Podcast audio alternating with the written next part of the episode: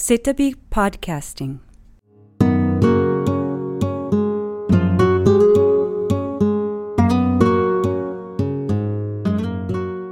皆さんこんにちは。世田谷美術館の小金沢です。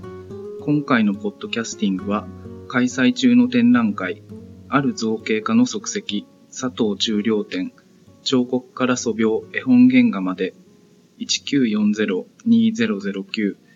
宮城県美術館所蔵作品を中心に関連してお届けいたします。1912年、宮城県生まれの佐藤中良先生は、現在杉並区永福にお住まいですが、1940年から1944年に召集されるまでの4年間、そして戦後3年間のシベリア抑留を経て後は、世田谷区に住んでいた彫刻家、本郷真の自宅に寄遇するなど、1940年代のおよそ半分を世田谷で過ごされました。今回は佐藤中良記念館を併設している宮城県美術館からお借りした作品を中心に、佐藤先生の彫刻、素描、絵本原画、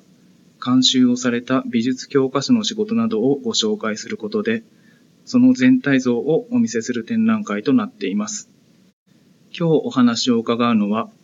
展覧会に全面的なご協力をいただいた宮城県美術館学芸員の三上光郎さんです。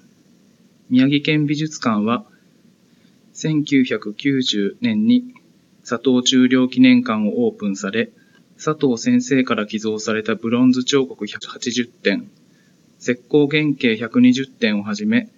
油彩画、素描、版画、絵本原画など約800点を所蔵されておられます。三上さんは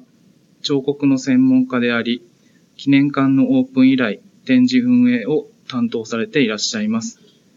今日は三上さんから佐藤中良先生や記念館についてのお話を伺いたいと思います。前置きが長くなりましたが、それでは三上さん、今日はよろしくお願いいたします。はい、よろしくお願いいたします。えー三上さんは1981年に開催されたパリ国立ロダン美術館開催記念ブロンズの詩佐藤中良展の、えー担当をされておられましたが、約30年にもなる佐藤先生とのお付き合いの中で、三上さんからご覧になった先生の作品やお人柄についてお話をまず伺えますでしょうか。わかりました。えー佐藤先生の作品と佐藤先生のあの人となりですが、あの今作品をご覧になった時の第一印象がそのまま先生のお人柄を反映されていると思います。えーそれはとても親しみやすい外観を持った作品なんですが、えーじっくりと眺めていくとそこにはピンと張り詰めた緊張感があったり、えー人間の尊厳ですとかそういった厳しさが感じられるという、えー作品の印象そのままに先生の、まあ、これまで生きてきた人生、えーとそれから、世界観なりそういうものが作品に反映されていてまさにあの作品が先生の人を表しているというような印象です。その中で、あの、三上さんからとりわけ佐藤先生の作品で、えー注目されている作品などありますでしょうか？えーとまあ、先生の作品はあのさご覧になってわかるように全部人間像、まあ、わずかにそのど鳩や猫を作ったものがあったりするんですが、基本的には人間をモデルにして人間を作られたもので、えー代表作として、えー1950年代の群馬の人、それから70年代の帽子の帽子の夏という作品、帽子のシリーズが挙げられますが、えー僕の中で、あの、非常に関心を持っていて、あの実は展示している側で展示が難しい作品というので、裸の輪という作品があるんですけども、えー一般のあの観覧車の鑑賞される方が見るのとは違って、記念館で作品を展示していて、えー例えば帽子、あの、群馬の人なんとか、あの、銅像、人の首だけの作品というのは、前後左右がはっきりしていて、えー台座の上に乗っけるときに、どちらが正面かってほとんど迷うことはないんですが、えそれから帽子夏にしても、非常に正面性が強い、あの、左右対称シンメトリカルな作品なんですが、え、裸の輪という作品が実は非常にこう正面が難しい作品で、え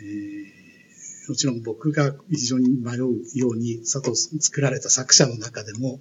えー、その作品については非常に複雑な要素がきっとあるんだなということを思いながらいつも展示してるんです。これでよかったんだろうか。で、この作品について何度か先生に、あの、どこが正面ですかってお話を伺ったことがあるんですが、はい、えー、作家の手を、作品が、作品がもう作家の手を離れてしまったら、それは、あの、各芸員の方がいかにでも解釈してくださいっておっしゃるんですよ。えー、それはとても僕にとっては大きな宿題で、おそらくあの作家の中ではちゃんとした正面があるんだと思いますが、えー、裸の輪は、あのー、青森とか広島の公園なんかに設置されていて、で実はよく何回もこう見たんですが、正面が微妙に違ってたりするんですよ。というような、あの、展示する立場でとても難しい作品として裸の輪という作品になります。どうもありがとうございます。あの、佐藤先生が、えー、学芸員の人の解釈によって、あの作品のこう位置を、えー、まあ、解釈にあの任せてくださるっていうのは、あの、81年のあの宮城県美術館で開催された展覧会の時も同様だったのでしょうか？そうですね。あの、実は、あの、その展覧会が私学芸員になって初めて、えー、担当する彫刻の展覧会で、えー、平面図を描いて、あの、このように展示したいんですがってアトリエ伺って相談上がったんですが、作品は私の手を離れてますから、あの、どうぞ学芸の方が好きなように並べてくださいっておっしゃりながら、あの、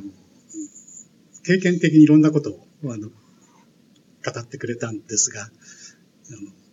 学芸員とか学者の方って、いつも年代順に並べるんだよねっていうような話をされるんです。で、あ、これはやっぱりこう考えなきゃいけないなということを、とても大きな宿題をその時にいただいて、あの、確かにこう、順番を追って、えー、作品がどのように変わってきたかっ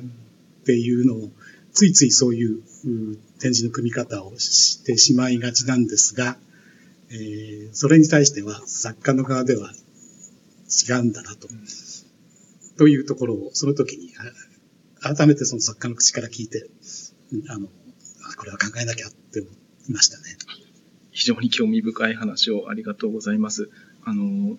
そういったあのご経験というか、あの、佐藤先生からの、あの、アドバイスというか意見が、あの、1990年に、あの、オープンされた佐藤重量記念館の方にも、あの、生かされているというように考えてよろしいでしょうか？はいえー、記念館の設計にあたりまして、えー、先生、えー、と何度もご相談いたしまして、えー、もう先生が、あの、照明のプランが出来上がった時は、その、照明の電気会社のショールームに置いていただいて、こういう照明でよろしいでしょうかとか、もちろんその前から、あの、部屋のレイアウトを含めて、それから途中の段階で、工事の途中で、えー、あの、記録の写真がありますけども、ヘルメットかぶって先生が お立ち会いになって、えー、でも、あの、確認されるということだけで、特に、あの、ご意見をおっしゃらないのが一番こちらとしては、あの、本当に良かったのだろうかというようなこともあって、えー、記念館を立ち上げる段階でいろいろご相談を申し上げたんですが、えー、大きなその希望というか、あの、明確なご希望というのは全然出さらずに、こちらもまあ手続きとして一応先生に承認してもらおうというようなことで、えー、ご意見をいただきたかったんですけども、あの、展示に関しては本当に全て任せるよっていうような、ですので、記念館の展示も、えー、基本的には先生の考えではなく、えー、美術館の学芸スタッフが考えた展示構成をとっています。ありがとうございます。佐藤中量記念館の、あの、そういった展示とは別のですね、あの、先生からの作品を非常にたくさん寄贈された、あの、ことに対する、あの、役割といいますか、はい、あの、そういったことについてもお話伺えますでしょうか。はいえー、佐藤先生からあの作品を寄贈いただいて、えーまあ、宮城県が県立美術館の別館という形で記念館を作るという構想が持ち上がって、えー、その段階で、ただその先生の作品を、代表作を展示するのではなくて、えー、佐藤中量記念館にふさわしいその、えー、運営方針を作ろうということで、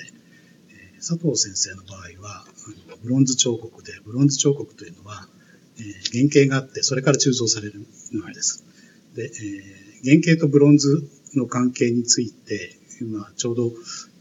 彫刻界、美術界の中でも関心が高まってきた頃で、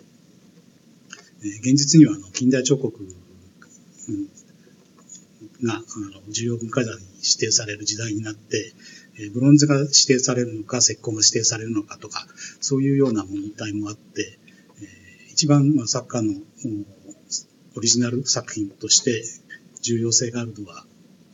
原型だろうと。ブロンズ彫刻の場合は、写真は根がポジ変わってしまいますけども、ブロンズの原型とブロンズの鋳造作品はポジポジの関係で、そのまま鑑賞にも、鑑賞も可能な、鑑賞の価値もあるものですから、えー原型をちゃんと保存しようということで、これはまあ、あのその他にも、えー往々にしてさ彫刻家の場合、亡くなられた後に原型が散逸して、えー亡くなられた後の没後の鋳造が、あの、せ世間というか、まあ、マーケットに流れたりすることもあるので、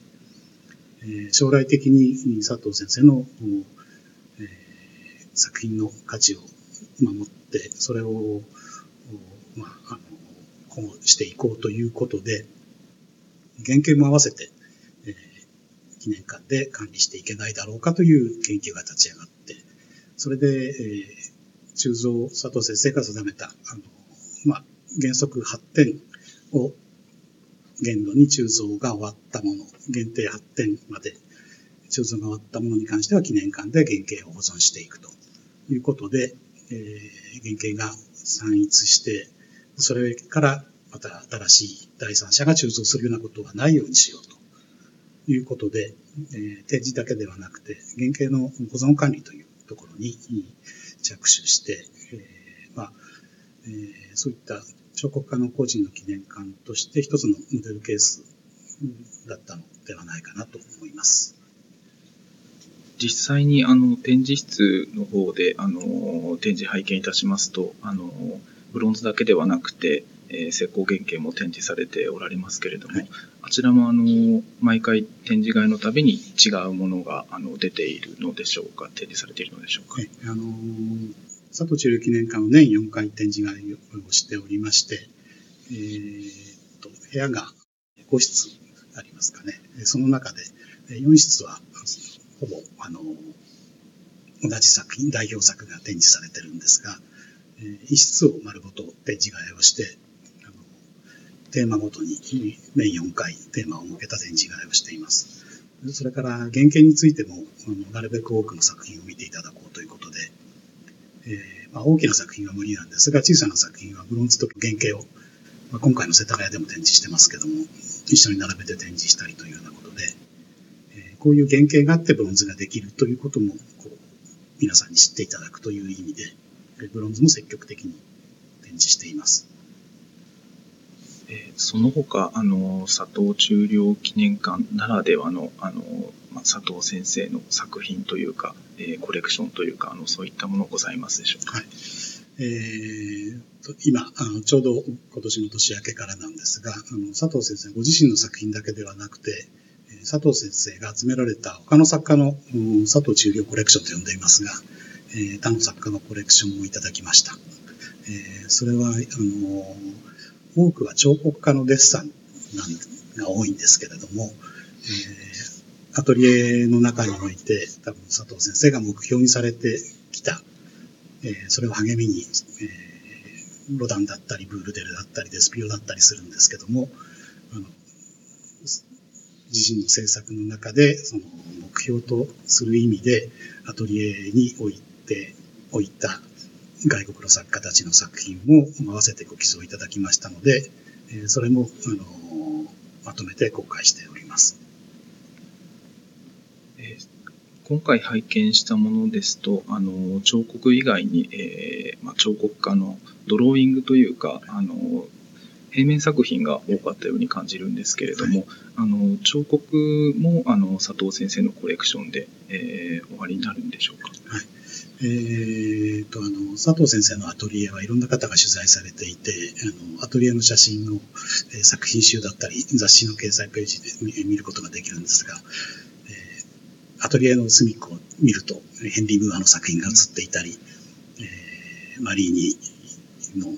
が作ったシャガールの首の作品があったり、えー、アトリエにはいろんな作品が置いて、彫刻も置いてあります。ありがとうございます。本日は佐藤中良先生に関して、えー、たくさんのお話を、あのー、していただきまして、誠にありがとうございました。ある造形家の足跡、佐藤中良展は3月6日まで開催しております。2月19日土曜日には午後2時より